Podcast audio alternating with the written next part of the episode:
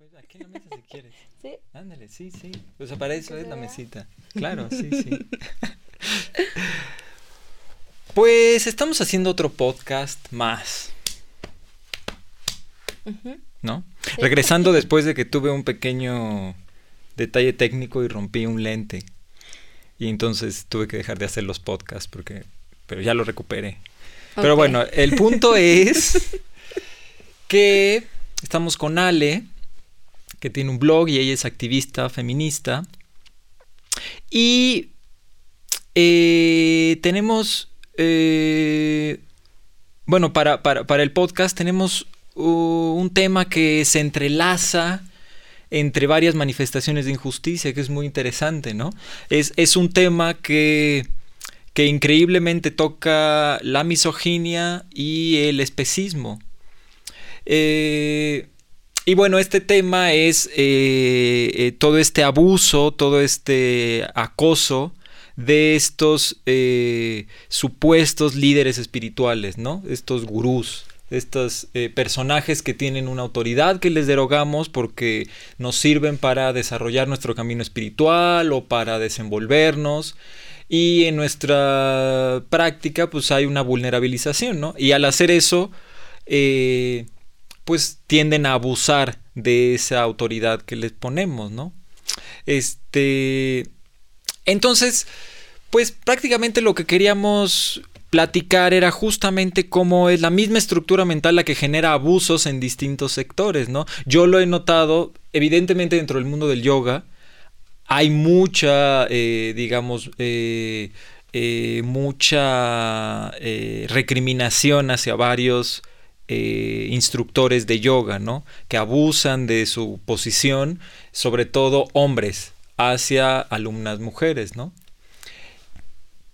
Pero también hay un tema ahí con respecto a los animales. Pero me gustaría empezar con el asunto del abuso hacia las mujeres. Creo que puede ser una buena forma de empezar a empaparnos del tema y por qué decidimos hablar de esto, cómo se relacionan estas cosas, ¿no?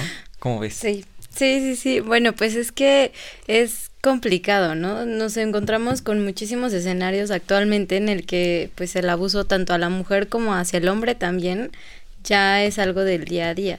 Pero creo que, por ejemplo, comentábamos, ¿no? En mi caso, lo que yo he estado como más cercano no me ha tocado, pero hemos estado como en contacto con información. Es esta parte de Ricardo Ponce, si no me equivoco, que era igual un gurú, que también, o sea, te platicaba mucho todo esto de sanación y hablaba en específico del chakra sexual. Y resulta que lo que hacía era que pues sí hacía todo el retiro, iban las chavas y pues se las daba, literal. Claro, sí, sí. Y las chavas obviamente en esta parte de que estaban pues súper ilusionadas, lo veían como un líder y como un gurú. Claro. Y todo esto, esta filosofía que te envuelve, ¿no? Porque te va envolviendo, o sea, no es como que te das cuenta que está pasando eso, ya te das cuenta cuando pasó, cuando te agredió o cuando te sentiste... que alguna actitud, claro, algo invasivo hacia ti, ¿no? Pero creo que es un tema que tú también me comentabas, que había en esta parte del veganismo, de algunos otros gurús también que estaban utilizando como manipulación, ¿no? Claro, sí, o sea, esto de los gurús y el abuso de las prácticas espirituales es, o sea, está desde hace muchísimo tiempo, ¿no? Viene pasando desde hace muchísimo tiempo, ¿no? Hay dentro de la filosofía yógica el tantra, ¿no? Y tiene prácticas sexuales para uso espiritual, eso es cierto. Pero el asunto está en que tiene que haber una relación de equidad dentro de los practicantes. No puede haber una relación de poder. Claro, pero oye, cuéntanos un poquito más de esta práctica, o sea, yo no sé al 100%, no sé si las personas que no practican como yoga o esta parte sepan en qué consiste. Es una parte de la filosofía yógica y algunos les gusta, a otros no les gusta, algunos lo consideran una parte importante dentro de la filosofía yogica, otros consideran que no, que es una desviación o hasta una especie de, pues sí, de excentricidad del yoga, ¿no? Okay. O sea, es decir, por ejemplo, así como tienes los sutras, los Yoga Sutras de Patanjali, que es un sabio conocido dentro del yoga, que hizo un método que se llama Ashtanga Yoga, tienes el Kama Sutra. Sutra significa texto o frase o, digamos, una pequeña enseñanza donde contiene una cantidad de sabiduría, ¿no? Okay. Entonces los sutras pueden, por ejemplo, en este caso, el libro se llama los Yoga Sutras de Patanjali, es decir, las frases de sabiduría del yoga de este sabio Patanjali, ¿no? El Kama Sutra lo que significa es, bueno, los sutras de la recámara, de la cama, claro. Es decir, cuáles son la filosofía, los textos de estas prácticas. Para el yoga, la sexualidad es una práctica también. Y si tu práctica está enfocada en un vínculo con tu interior y con la espiritualidad, está bien. O sea, hay una práctica que se llama Brahmacharya, que es el uso del enfoque de la energía sexual. Acá en Occidente lo modificamos, y eso es lo que pasa mucho con estos gurús, porque interpretan estos escritos de filosofía tradicional yógica a modo para manipular a la gente. Entonces, por ejemplo, este texto de Brahmacharya, digamos, no es texto, perdón, es una de las partes de la enseñanza de los Yoga Sutras, habla sobre el enfoque de la energía sexual. Y aquí en Occidente se cambió a que uno debe de ser célibe, que uno no debe de tener sexualidad, ¿no? Y no va por ahí. Lo que tratan de hacer es que uno utilice su energía sexual de una manera en que sea enriquecedora para tu experiencia de vida. Si una persona tiende a tener una energía sexual muy alta, la práctica de Brahmacharya lo que te aconseja y a lo que te ayuda es a nivelar y a disminuir esa energía sexual para que no estés constantemente pensando en relaciones sexuales, que tu energía sexual se enfoque también en otras cosas, porque claro, para la filosofía yógica, como para muchas otras filosofías de vida, la energía sexual es muy poderosa, eso lo conocemos, ¿no? Es una energía creadora, entonces mueve mucho al ser humano, ¿no? A todos los seres, no solo al ser humano, a cualquier animal lo mueve, ¿no?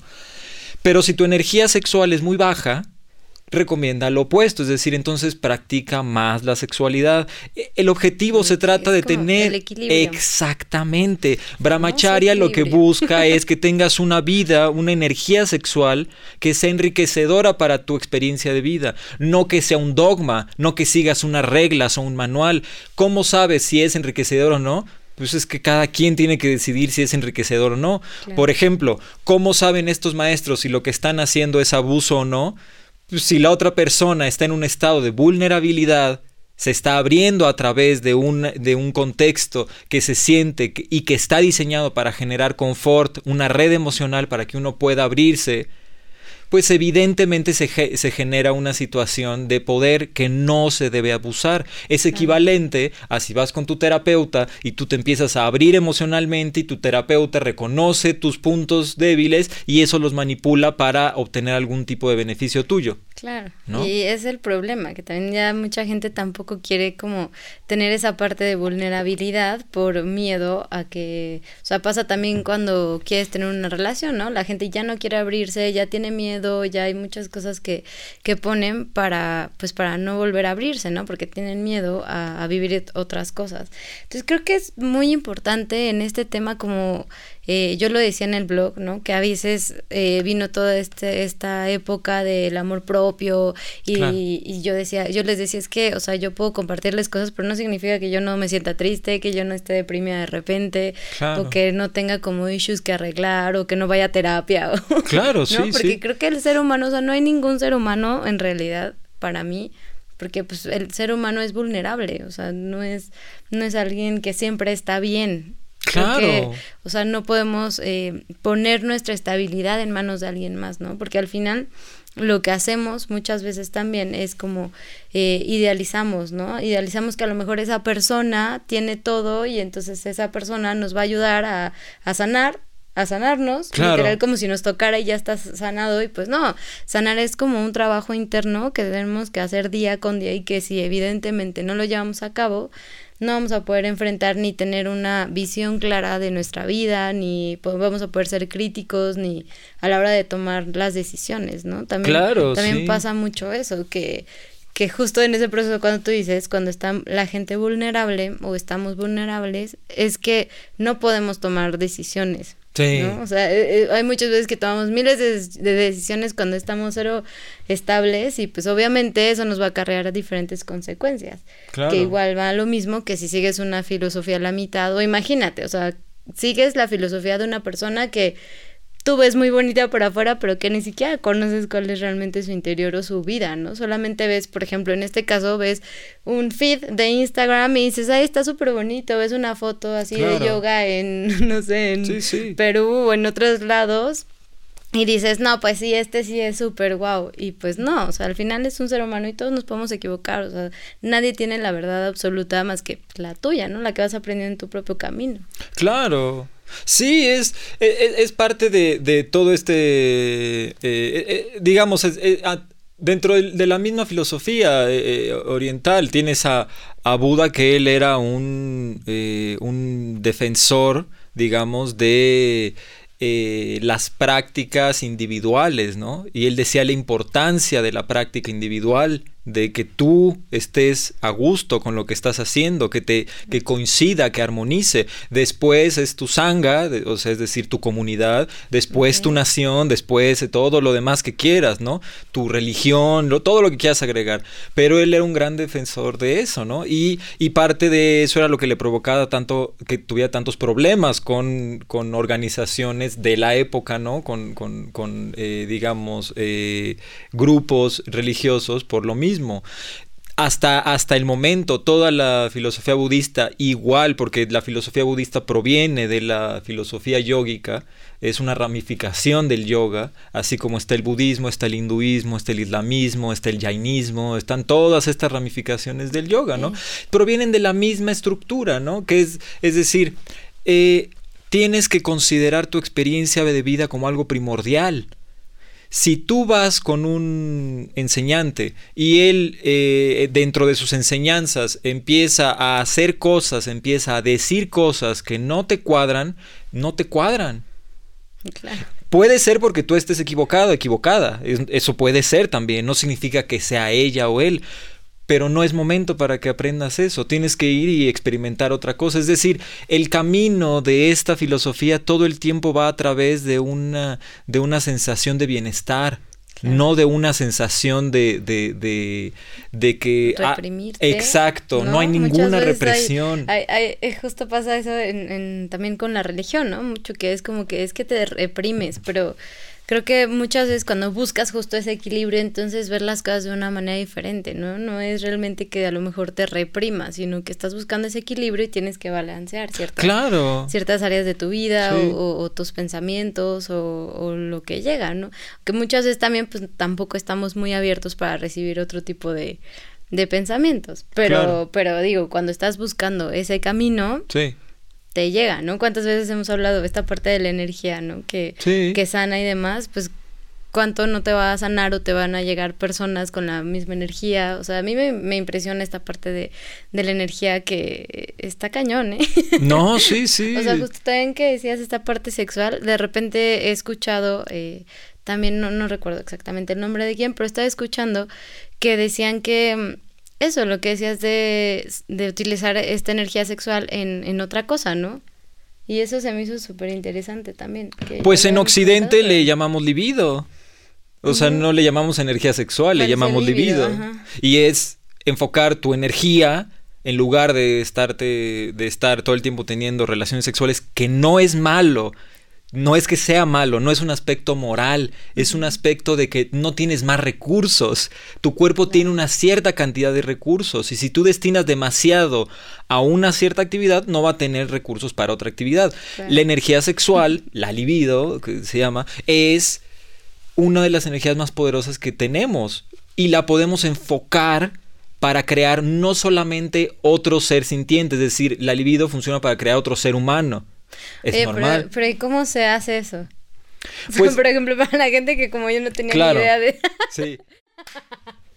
Pero es que para eso es el podcast. Así son todos mis podcasts. Así vamos perfecto. Vamos perfecto. On schedule. Así. ¿Qué me preguntaste, perdón?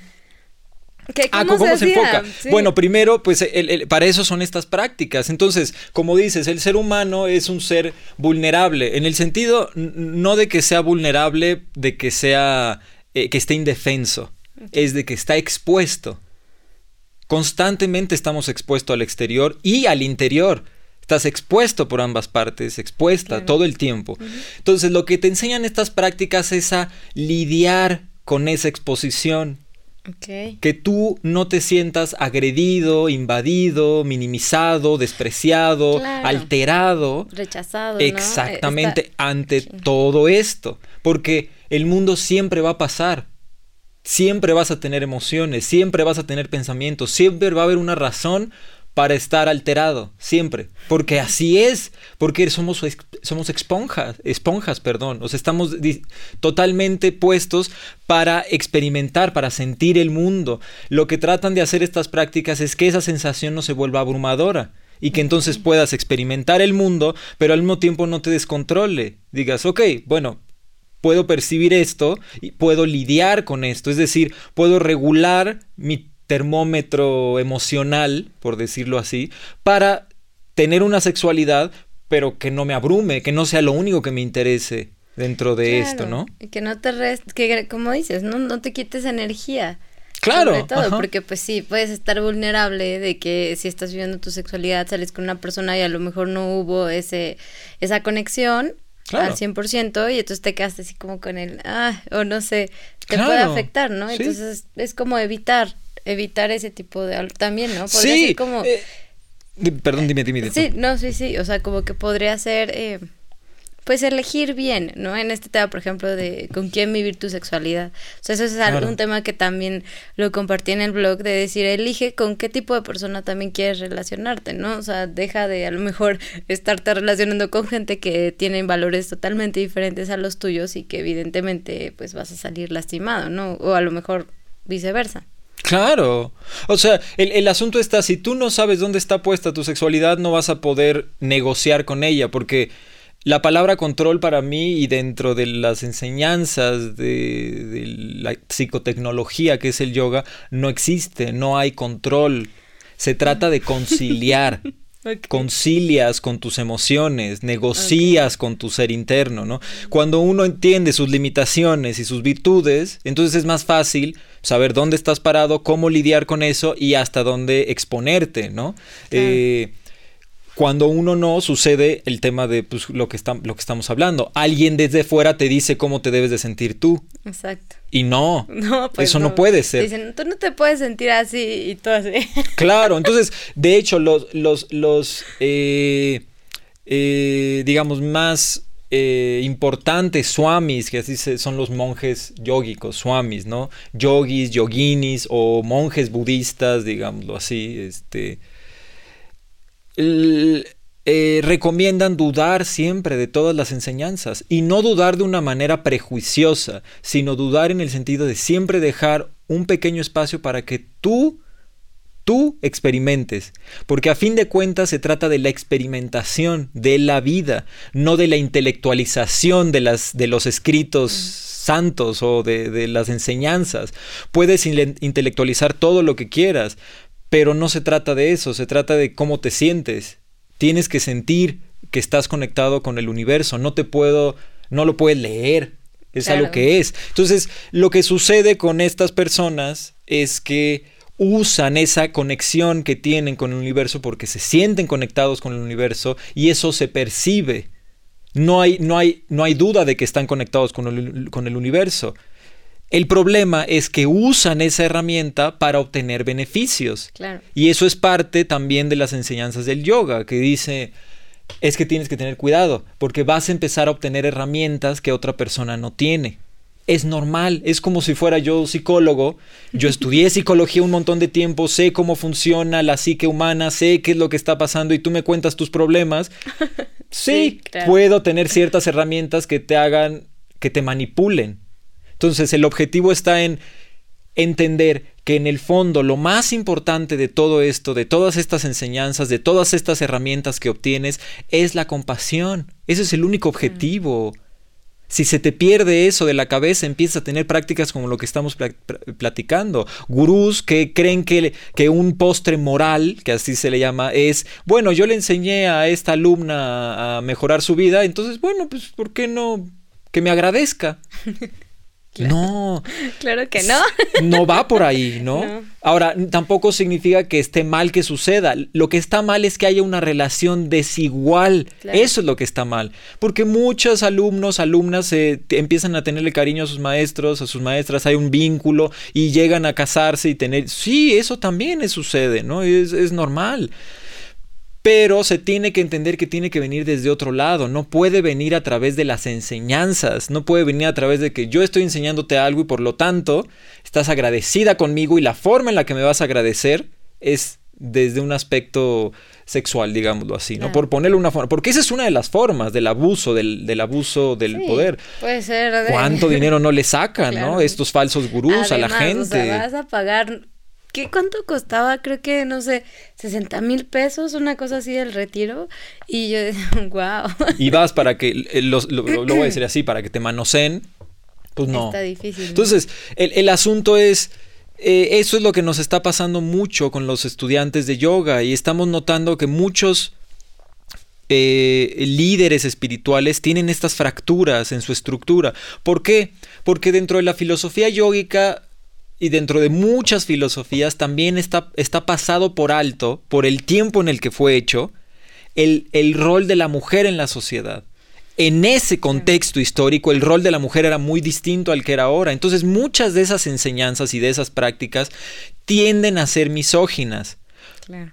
Pero no porque fueran misóginas, sino porque el rol de la mujer era muy distinto y la interpretación de... Quienes tenían acceso a esas enseñanzas, principalmente hombres, lo hacían a modo. ¿Y ahora ya hay mujeres? Ahora no, lo la que... verdad es que no sé si... Sí, hay swamis, hay yoginis, okay. Sí, pero dentro de la institución, digamos, tradicional, sigue habiendo un sesgo, y eso es algo muy triste, porque lo puedes ver en religiones como la católica, donde nunca ha habido un papa, pero dices, bueno, la religión católica no se caracteriza por ser muy incluyente, ¿no? De entrada es excluyente, entonces lo entenderías, ¿no?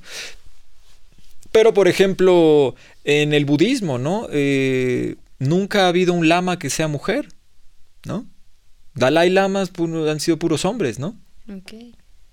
Y es dices, un punto interesante, mujeres pónganse las pilas por ahí. No, sí, no, y el asunto es que se las ponen. O sea, hay maestras de budismo, monjes. Pueden crecer también, ¿no? Exacto. Más bien, ¿qué tanto les están permitiendo realmente crecer y compartir ese conocimiento? Porque es ahí cuando, pues, las trabas, ¿no? Tanto en este tema como en otros todavía tenemos ahí varios obstáculos. Claro, y tiene que ver con eso, con que quienes han tenido acceso a la interpretación de los escritos tradicionales y toda la sabiduría, pues somos los hombres. Entonces a ustedes las segregamos, yo leo esto, lo interpreto y digo, ¿y tú lo haces? Pues debo ser yo, ¿no? O sea, exacto, y yo te lo enseño a ti a modo, no, y claro, cuando tú lo lees dices, conviene. Oye, pero espérate, el texto no decía eso.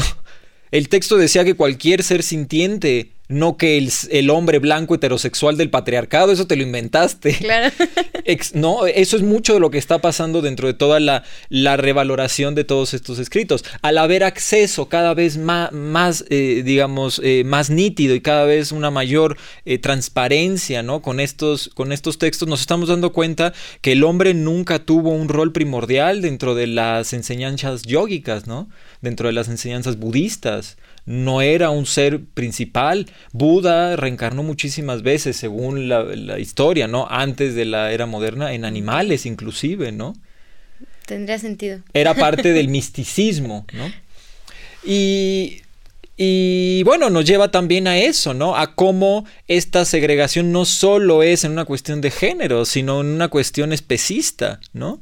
Claro. Que estos mismos falsos gurús insisten en hacer prácticas que ya no son acorde al contexto histórico actual y que tienden a ser abusivas para otros seres sintientes, ¿no? Que ya no son compasivas.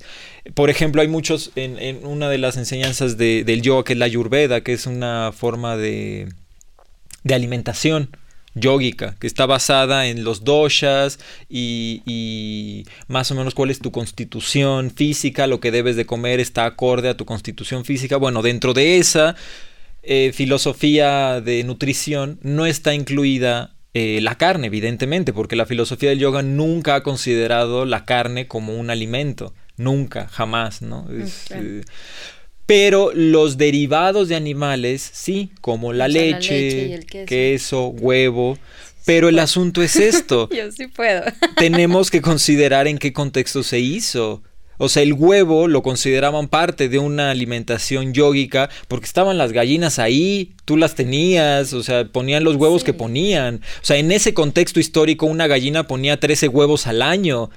13 huevos al año, o sea, ovula más o menos lo que ovula una mujer humana, aproximadamente cada 20 días, cada 30 días. Lo que hace ahora la industria es que una gallina ponga 300 huevos al año, sí, no, con hormonas. O sea, imagínate que es la práctica opuesta a los anticonceptivos de mujer. En lugar de que te haga dejar de ovular, te haga ovular prácticamente cada semana. No. Digo, ¿no? Amo mi cuerpo. Porque los huevos son la menstruación de la gallina. Sí. Y ni siquiera lo tengo que decir en un término de que sea algo de repudio. Es algo natural. Claro. Y no tiene nada de malo comerlo. Y de repente, bueno, he visto los videos que de repente muestras, ¿no? De este abuso de la industria con los animales, de ver a los pollitos como, o sea, las imágenes que luego he visto que son muy interesantes como para crear conciencia, pero es impresionante, pues, el abuso, ¿no? El maltrato y sobre todo estaba pensando el otro día, además de todo el proceso que sufren los animales, ¿no? Que a lo mejor los crean para morir, literal, para que no los comamos. No, los crean, ese es el único objetivo. Pero, sí, exacto, pero aún así, o sea, toda la vida que tienen y luego los matan y toda esa energía, o sea, al final, o sea, las imágenes también que he visto, ¿no? De los cerditos, sí, cerditos. Sí, cerdos, sí. ¿No? Sí. De los cerdos que igual, o sea, los maltratan o mueren cuando los matan, o sea, esa energía de que los están matando, no la comemos. Claro. Supongo que algo nos tiene que afectar, evidentemente, claro, o sea, todo ese miedo, toda la adrenalina, sí. Todo lo que siente en ese momento... no lo comemos. En Occidente hemos separado porque hemos vuelto a la mente el eje principal de toda la estructura social y hasta espiritual, ¿no? Pero no es así. Dentro de la filosofía yógica, dentro del misticismo oriental, esta parte mística, esta parte de interpretación intuitiva del cosmos es fundamental para el ser humano, no es optativa. O sea, necesitas entender que lo que comes te nutre no solo físicamente, sino psicoemocional y espiritualmente. Te cambia, te modifica, te hace pensar que puedes controlar, dominar y humillar a otro ser sintiente para que tú vivas. Tu ego tiene una distorsión. Empiezas a considerarte que tú como ser eres más importante que el otro. Ay, perdóname. No, dime. Mi suspiro. Pero, por ejemplo, ¿qué pasaría si lo hiciéramos como con honor? ¿Cambiaría algo? O sea, por ejemplo, sí, claro. O sea, si, por ejemplo, digo, no diario, yo tratando de aquí de nivelar, ¿no? Bien, a lo mejor puedo comerlo una vez cada mes. Que es un proceso, no te preocupes, claro, no hay nada de qué sentirse avergonzado. Yo tengo actitudes misóginas, vamos a dejarlo bien claro, o sea, para que sí quede claro, ¿no? Yo tengo actitudes misóginas y me avergüenzan igual que a ti las cosas que me cuentas y las voy trabajando, ¿no? O sea, todos padecemos de limitaciones. El asunto es estar dispuesto a modificar tus limitaciones por el bien de otro ser sintiente, ¿no? Claro. Yo quiero que las mujeres sean felices, o sea, y no felices en el sentido de que sean felices como mujer para el hombre, que sean felices como un ser sintiente que es, porque merecen una vida con dignidad. Punto. ¿Quieren llevarse con nosotros los hombres? Bien, no quieren, adelante. Eso es independiente al hecho de que yo considere que merecen una vida con dignidad, igual que yo la merezco, igual que un cerdo, igual que una vaca, igual que una gallina, igual que cualquier otro ser. Y si no tengo la necesidad de violentarlas, ¿por qué lo hago? ¿Por qué lo haría? Claro. No tengo la necesidad de hacerlo, ¿no? Va por ahí este camino, ¿no? Sí, y es que, o sea, eso justo estaba pensando. Dije, bueno, lo hacemos y a lo mejor el problema, no sé si, o sea, seguramente, no sé si es al 100% la carne del animal, sino más bien el acto humano.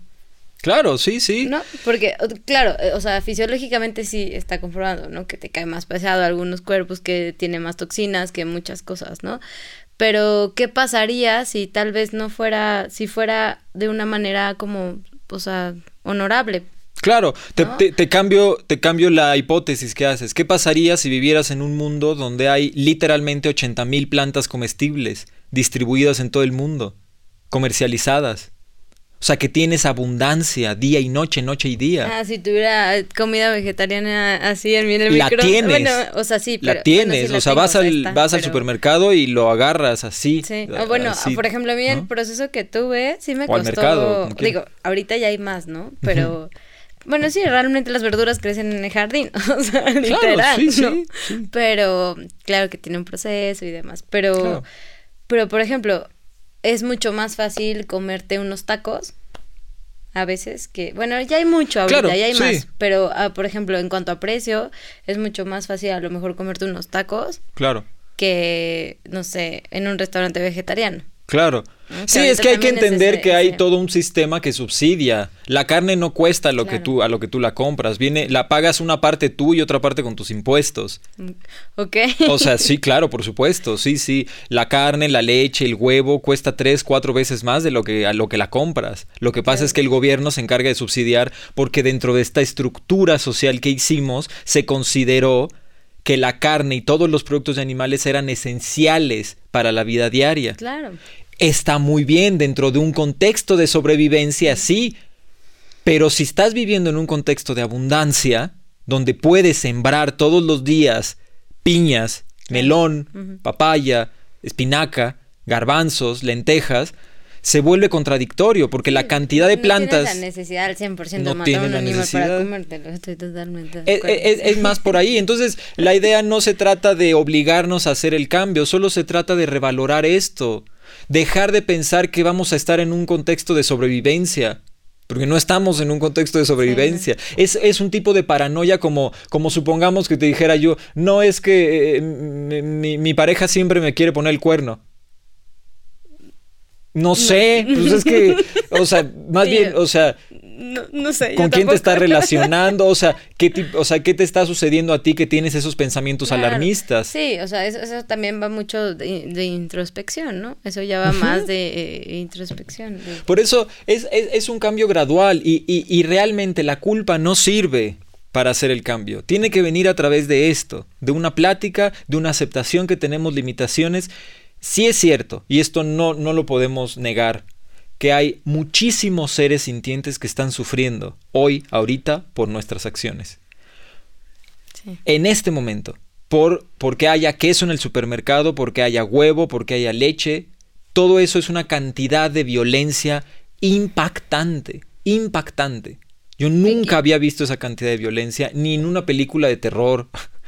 La cantidad de violencia que hay en una granja industrial es brutal. Pero el punto es, el cambio tiene que venir a través de que se entiende que no hay necesidad de violentar a esos seres vivos para que tengamos bienestar. Vamos a estar bien sin carne. Yo llevo 7 años perfectamente bien sin comer carne. No he tenido necesidad. Nunca me he visto en una situación de sobrevivencia en la que por alguna razón tenga que volver a comer carne, ¿no? De alguna forma. Es que es más como el autocontrol también, ¿no? O sea, bueno, no sé, yo no estuve. Yo lo más que estuve fue un año, pero ya después lo rompí. Lo publico de una vez, ¿no? Claro, sí. Pero trato de volver a esas prácticas y mientras menos pueda comer, hay veces que sí se me antoja, pero te voy a decir algo, estuve un año y ya no se me antojaba. Claro. O sea, dejé de comer y ya no se me antojaba el sabor, de hecho, llegó un momento en el que me daba asco. Sí. O sea, pensaba en eso y decía, no, ni siquiera no. porque pues te va cambiando el paladar también, tus antojos van cambiando también. Por supuesto. O sea, todo va cambiando cuando es ese proceso. Pero sí, o sea, no te mueres. Sí. Sí, son muchos cambios. ¿Qué? Sí, el digamos, el asunto es como cualquier hábito. Sí. Parte de estas prácticas, y por eso es que yo me apoyo tanto en la filosofía yógica, y por eso es que me entristece cuando veo que hay estos practicantes con entusiasmo y practicantes con una facilidad para poder comprender estas enseñanzas, que abusen de eso, que lo usen de una manera en la que controlen o manipulen a otros seres, porque son enseñanzas muy generosas. Y volvemos a lo mismo, la brújula es la compasión. Si te guías por la compasión, no va a haber pierde. No va a haber pierde. Una planta no sufre. ¿Pero en qué sentido? Porque yo a veces soy me paso de compasiva, entonces... Bueno, ¿de qué estamos hablando? Hay que diferenciar el ser compasivo con ser sumiso, digamos, o con dejar que los otros te pasen por encima. No va por ahí. Esa es parte de las enseñanzas, ¿no? Digamos, estas prácticas buscan flexibilizar y fortalecer al ser. Es decir, entre más flexible eres, menos fuerte eres. Claro. Naturalmente, y entre más fuerte eres, menos flexible eres, y necesitas las dos, son dos energías que se contraponen pero se complementan por completo, y necesitas de ambas para ser lo suficientemente fuerte para resistir las vicisitudes de la experiencia de vida, pero lo suficientemente flexible como para no cerrarte y amargarte ante la existencia, claro. ¿No? Es que justo en ese, o sea, por ejemplo, ahorita me acordé, ¿no? Cuando estaba igual así sin comer carne, me acuerdo que, o sea, sí sentía de repente así o sea, sí, yo sí hice mi drama, o sea, yo sí me puse a llorar y todo, porque en ese momento para mí, o sea, todos mis amigos eran que comían carne. Claro. Y todos mis amigos eran de ir a comer a lugares en donde, la verdad es que hay muchos restaurantes en los que las ensaladas, o sea, no vas a un Carl's Jr. por una ensalada, o sea, lo puedes hacer. Ya hay hamburguesa vegana en el Carl's Jr., por cierto. Por cierto, sacamos el comercial. Yo me acuerdo que decía, no voy a comer hamburguesas veganas porque no. Y cuando fui a Tulum, y ahí pues ya feliz porque de todos lados había comida así, y había unas hamburguesas que estaban buenísimas. Digo, o sea, no era carne, pero estaban buenísimas. Estás describiendo... ni siquiera me di cuenta, ¿sabes? Claro. Estás describiendo justamente uno de los mayores obstáculos a los que nos enfrentamos. Empiezas a darte cuenta que hay una sociedad que te soporta emocionalmente en tu cambio. O que no te soporta. O sea, o que no te soporta, exilia, ¿no? O sea, porque es parte de eso. O sea, era como de, y si ya no puedo ir ni comer tal cosa, y tampoco creo que podía tomar alcohol o algo así. O sea, tampoco tomo mucho, pero pues de repente, o sea, son cosas sociales, ¿no? Sí. Son actividades sociales, que si comes, que si tomas, que si fumas, que si... Claro, sí. Y de repente, entonces, tu círculo empieza a cambiar y es así de que ya ahora ¿con quién salgo? Porque nadie quiere ir a comer algo vegetariano o vegano. Claro. Entonces son cambios que sufres, o sea, como tú dices, ¿no? O te soportas. Sí, sufres emocionalmente. Ahora, el asunto es que hay que ponerlo en perspectiva. Por ejemplo, sí, o sea, los hombres estamos perdiendo privilegios ante el cambio de conciencia de las mujeres. Pero no nos vamos a poner... ya hubo por ahí un hombre que me dijo, el feminismo ha hecho estragos con la comedia. A ver, ¿comedia y burlarme o equidad social? No, es que aparte no tiene nada que ver. Son dos cosas distintas. Entonces, el asunto está en que entre más uno se informa, es más sencillo empezar a modificar tus hábitos. Claro. Porque si no buscas esa información, entonces sigues considerando que tus hábitos no hay necesidad de modificarlos. ¿Dónde está el daño? Y eso es parte de lo que han hecho estas industrias. Han ocultado deliberadamente el daño que se les hace a estos seres, y nos lo han ocultado porque saben que si lo vemos no nos va a gustar, no va a ser agradable, y eso es muy común en todas estas prácticas. Volvemos a lo de los gurús. Estas prácticas de los gurús y el abuso, el acoso sexual hacia las mujeres no lo hacen en público. No, o sea, ya los exponen después, ¿no? Exactamente. Y aún así te queda la duda, porque, por ejemplo, o sea, este gurú del que yo te hablo sigue teniendo su blog y hay gente que lo sigue... Porque, o sea, la imagen social... Sigue comprando sus cursos, que igual ya hasta tuvo más auge, ¿no? Claro. O sea, como más cosas, y dices a veces de que... O cuántas personas, cuántas mujeres son violadas de las que deciden ir a declarar y nadie les hace caso. Tan fuerte y triste que no se les cree. Tienes que hacer y ni siquiera les dan seguimiento, ni siquiera, claro. O sea, es absolutamente lo mismo, o sea, se denunciaron varios casos también y yo lo veo feliz. Sí, sí. ¿No?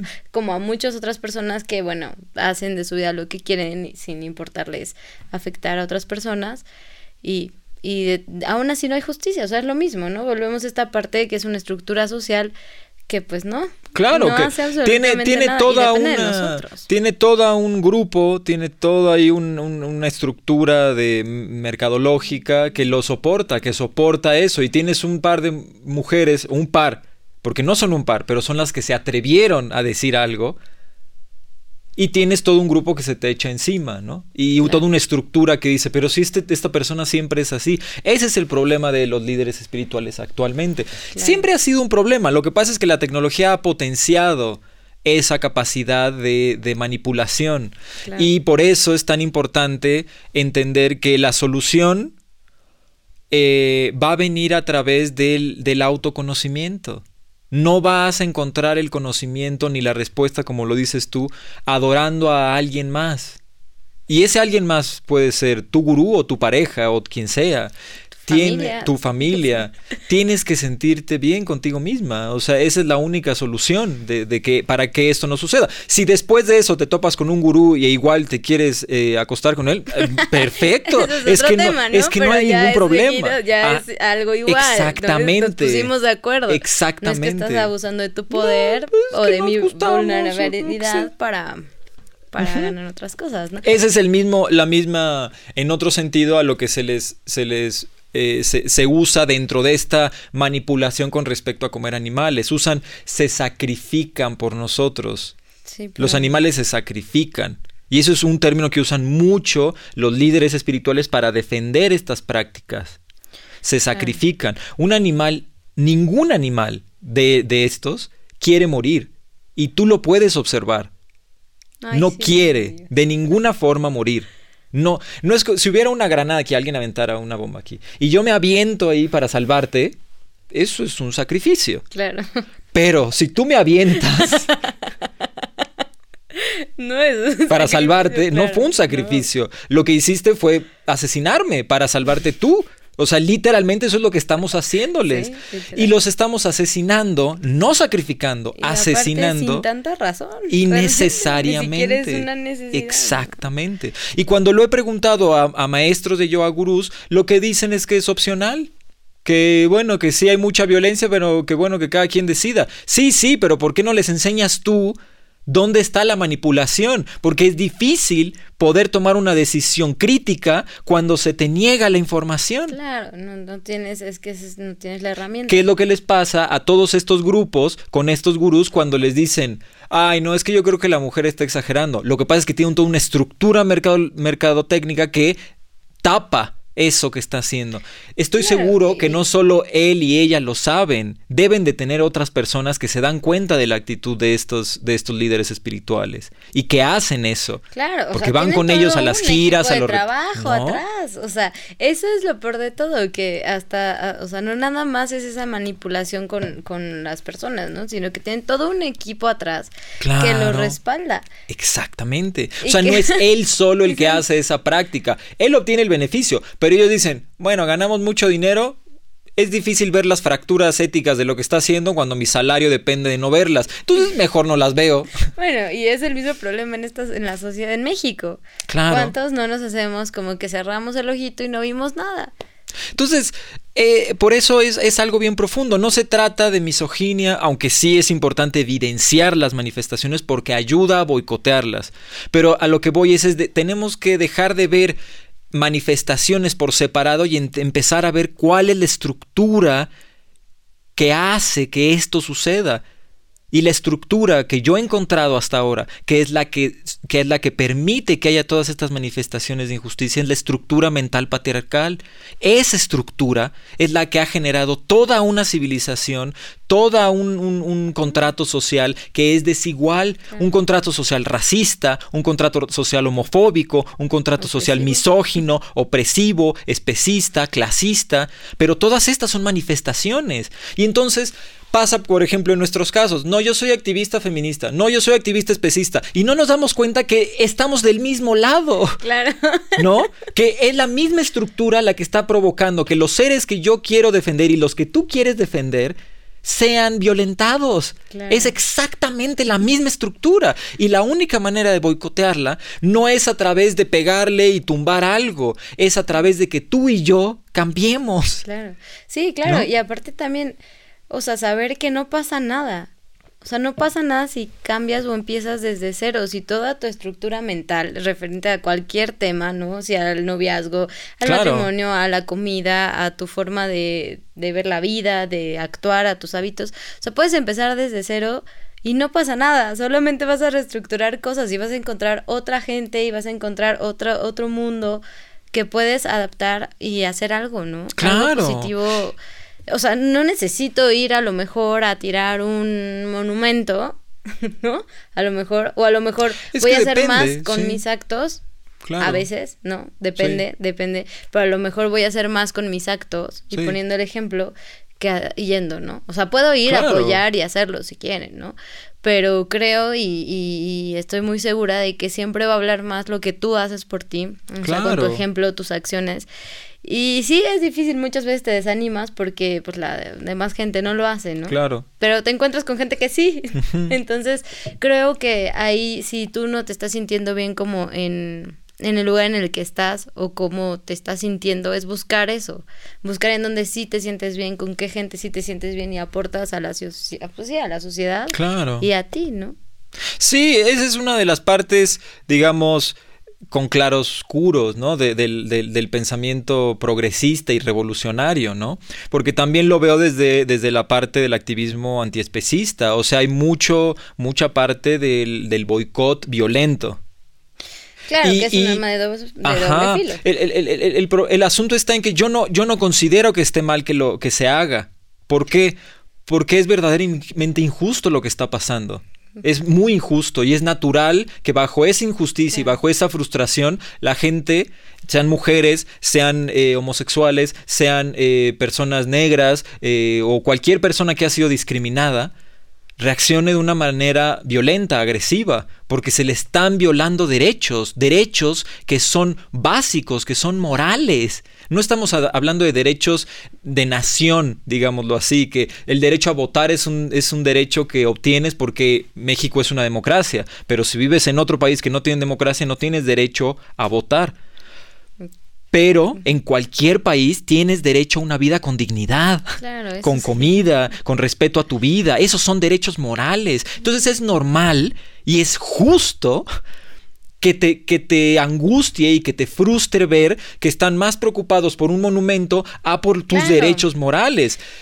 Ahora, habiendo dicho eso, yo en lo personal, yo considero que la herramienta de la violencia habilita y alimenta la estructura patriarcal, porque la estructura patriarcal nació a través de la violencia. Esa es una de sus herramientas más prácticas. El dominio, el control, la violencia, la intolerancia. ¿Qué haces con eso? ¿Violencia con violencia? No, entonces tienes que... No, lo que necesitas es justamente usar las herramientas que el sistema no solo no usa, sino que no le gustan. No le gusta que la gente sea empática, porque si la gente es empática va a ser consciente, y si es consciente no va a permitir que se le violenten sus derechos morales, ni a ti ni a nadie. La empatía es una herramienta que funciona de una manera sumamente orgánica. Ves a alguien a quien le están lastimando y actúas. Claro.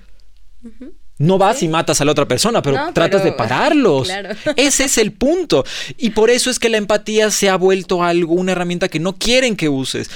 El asunto es que tenemos que empezar a usar esa herramienta como lo que es. O sea, entender que es una herramienta tan útil como la violencia, pero que tiene una estructura emocional completamente distinta. Claro. Yo no voy a ponerte en un marco maniqueísta. Tú, mujer, estás bien, tú, hombre, estás mal. No, es tenemos que sentarnos y hablar porque todos. Tú quieres cosas y tú quieres cosas. Y ambos tienen la razón. Ambos tienen derecho. Y ambas, ¿no? Eso es lo que hace la empatía, decir, tenemos que negociar, tenemos que conciliar. Parte de todos estos movimientos que están pasando, en mi opinión, es que no va a haber cambio a través de un aspecto vanguardista. Va a ser un aspecto muy gradual. Es decir, las mujeres no van a ver un cambio en hombres en un aspecto de justicia social, que nos quemen como las quemamos a ustedes, que nos violenten, que nos violen, que nos castren. No creo que vaya a ir por ahí. Lamentablemente van a haber un cambio tan gradual que solo van a ver cómo los hombres decimos, ah, bueno, pues ya entendí, lo siento. Y para muchas mujeres va a ser... suficiente. Sí, pero para otras va a ser, no mames, no. O sea, todo bien, pero no. O sea, sí, pero no. Mucho, por ejemplo, dentro del activismo antiespecista va a ser así. La gente va a dejar de comer carne sin darse cuenta la cantidad de violencia que habilitó, la cantidad de seres vivos que murieron. Aparte, o sea, yo veo esta parte kármica, o sea, es impresionante, o sea, los hacemos sufrir y ellos nos hacen sufrir, o sea, claro, nos cae mal. O sea, supuesto. Realmente la gente, ya hay mucha gente que no puede comer carne. Claro. O sea, ya no es una opción, pero eso yo siento que es algo kármico, o sea, también, claro. Pero ¿qué es lo que te decías? O sea, no puedes pensar. A ver, ¿qué cosa? Cuéntanos. ¿En eso qué? O sea, la energía, cuando se mueren, eso no lo comemos, y son las mismas toxinas que nos hacen daño, o sea. Pues sí, yo lo veo en otro sentido, yo no puedo pensar en un placer sexual habiendo violado a una mujer. No. Es inconcebible para mí, yo no puedo entender a un hombre que agarra a un niño o una niña de 4 años y lo manosea, no, o sea, no puedo tampoco entender. Eso es, obviamente guardadas las proporciones, porque merece cada uno de estos seres respeto, pero claro, mi punto es, el comer carne tiene una implicación violenta que te rebota psicológica y emocionalmente, y te rebota físicamente, es decir, ahorita estamos con el COVID, que es provocado por interacción insalubre con animales. Pero esta es una de las pandemias. O sea, venimos arrastrando pandemias crónico-degenerativas de enfermedades desde hace décadas. Hipertensión, sobrepeso, diabetes, obesidad, cánceres. Ajá, cáncer. Todo relacionado a nuestra alimentación. Sí. Y todo relacionado a eso. Ajá. Porque, o sea, realmente lo natural, si comiéramos lo que es 100% natural. Si tú tomas lácteos, aumentas un 75% las probabilidades de tener cáncer de mama y de ovario, yo de próstata y de colon. 75%, según la OMS, los lácteos son cancerígeno grado 2. Grado 2.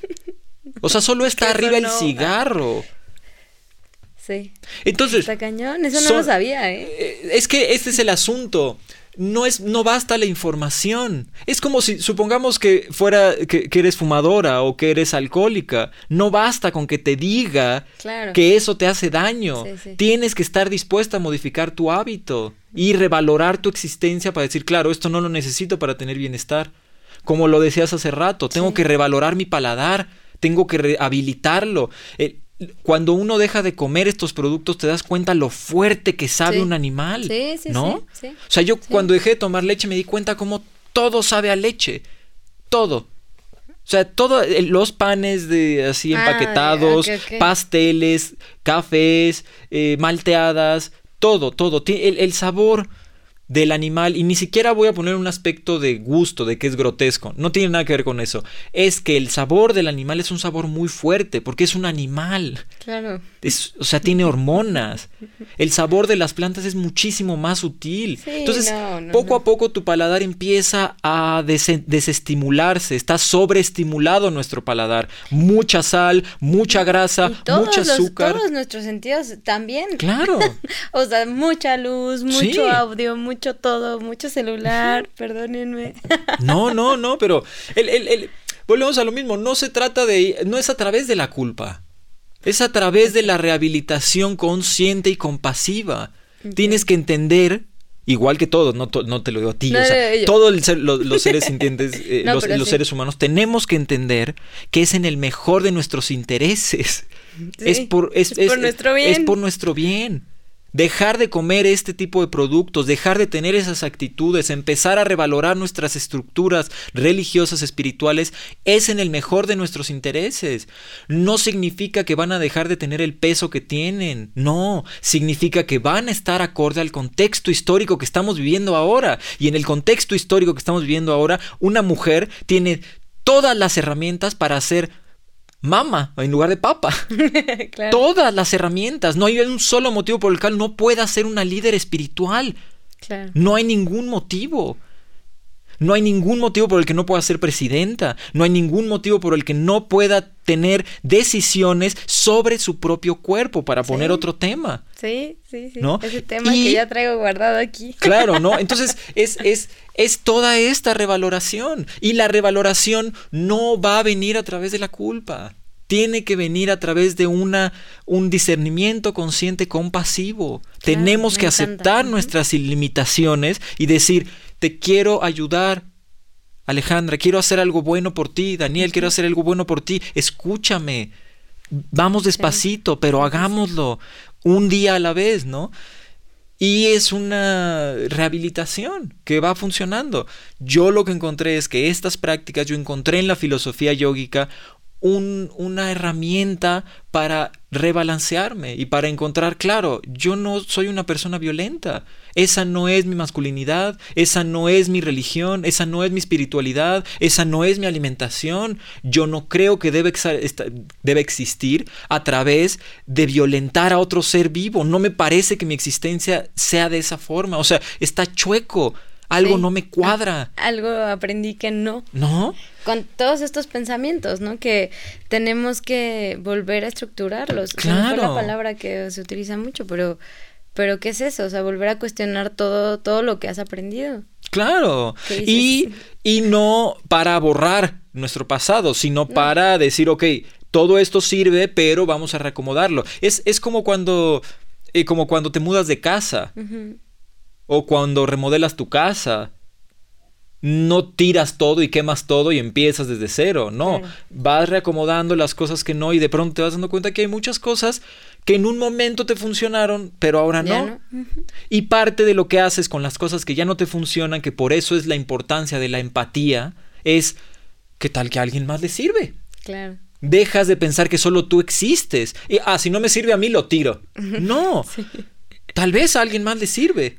No sé, por alguna razón, tal vez a alguien más sí le guste, ¿no? Este mueble, esta guitarra, cualquier cosa, ¿no? Dije guitarra porque estoy viendo una guitarra. Hola, como este vestido, creo. Sí. Entonces, es toda, por eso esa es la parte de la gentileza de estas prácticas. Y por eso es tan triste ver cuando estos líderes espirituales se tornan dogmáticos y demagogos. Sí. Manipuladores. Porque hacen que las personas que confiamos en ellos nos cerremos a una experimentación orgánica y compasiva de la experiencia de vida, ¿no? Claro, y a lo mejor no estás en el contacto con algún líder espiritual, pero esta parte de la manipulación es una herramienta del día a día, o sea, es parte igual, es una filosofía que en la sociedad se lleva Claro. todo el tiempo. Sí, por supuesto. O sea, lo tienes al lado, ¿no? A lo mejor lo tienes con tus amigos, con tu familia, contigo, hasta contigo mismo, ¿no? ¿Cuántas veces no puedes ser honesto al 100% contigo mismo? Por supuesto. Y te saboteas, ¿no? Te saboteas. Sí, estas prácticas empiezan contigo. La no violencia, la compasión empieza contigo. No vas a poder ser compasivo con otros si a ti no te hablas bonito, si no eres tolerante contigo, si no aceptas tus limitaciones y dices, ok, tengo limitaciones, dame chance, aliviana, ahí voy, ¿no? Por eso te digo, el camino no es la culpa, el camino es, voy haciendo lo que puedo. Me parece, por lo que me has contado, que has estado haciendo lo que puedes. Sí, eso. Sé que hay más herramientas y que con la información uno puede tener criterio para tomar decisiones más fuertes, pero también sé que cada quien lo tiene que hacer a su paso. Uh-huh. ¿Por qué? Porque es la única forma en que se asiente el hábito, se vuelva algo natural, digno. La empatía se vuelve una moneda de cambio y entonces yo estoy trabajando todo el tiempo, practicando mi compasión, mi empatía en todo lo que hago, ¿no? Ese es el centro de todo lo demás y de ahí se explota hacia todas las manifestaciones de injusticia, ¿no? Claro. te das cuenta que no soy activista antiespecista, soy un revolucionario en contra de las injusticias hacia cualquier ser sintiente. Porque todas y todos, si no son problemas de mujeres o de homosexuales o de negros o de blancos o de asiáticos o de hindús o de cristianos o de vacas o de cerdos, son problemas de seres sintientes, ¿no? Sí. Y todos tenemos derecho a una vida con dignidad y con compasión y amor. Es la única vida que tenemos hasta donde podemos experimentar, ¿no? Entonces, lo menos que podemos hacer es no violentarnos en la medida que podamos, ¿no? Exacto. Oye, pues, no sé si quieras decir algo más, pero si no, muy lindo el podcast, ¿no? Muy lindo el podcast. ¿Quieres agregar algo más? Pues quiero agregar algo más.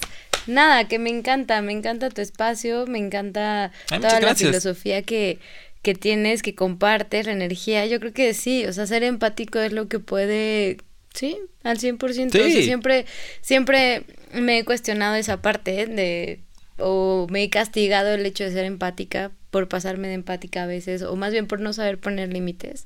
Claro. Pero creo que el ser empático es una virtud que hoy en la sociedad... Sí, sí. Es cara, es una virtud cara. Sí, ahora, lo que tenemos que entender es que la empatía también incluye a uno mismo. O sea, es decir, dejas de tener el ego como centro y se vuelve algo más orgánico. Uh-huh. Y entonces la empatía te incluye. Y entonces también empiezas a revalorar. Ok, si yo necesito esto, la necesidad rompe la ética. O sea, yo te puedo pedir a ti que vives en una ciudad, que intentes revalorar tus hábitos alimenticios. Claro. Pero no le puedo pedir a una persona que vive en el desierto con una cabra y con su familia que no se coma la cabra. O sea, eso es poco ético de mi parte.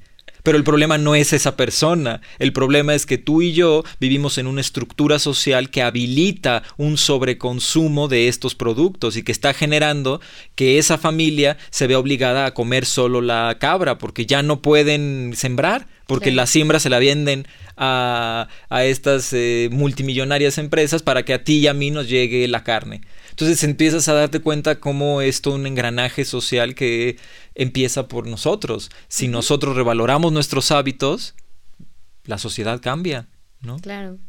Sí, sí, sí. No, pues muy feliz y muy contenta porque me invites a tu espacio, porque hablemos de estos temas que pues son tan complicados en estos días. Ya sé. Y pues nada, que poder hacer algo más por el otro, ¿no? Pues sí. Pues un gusto a todas, a todos, que les vaya bonito y bueno, pues aquí seguimos dándole, ¿no? Sí. Bye, bye.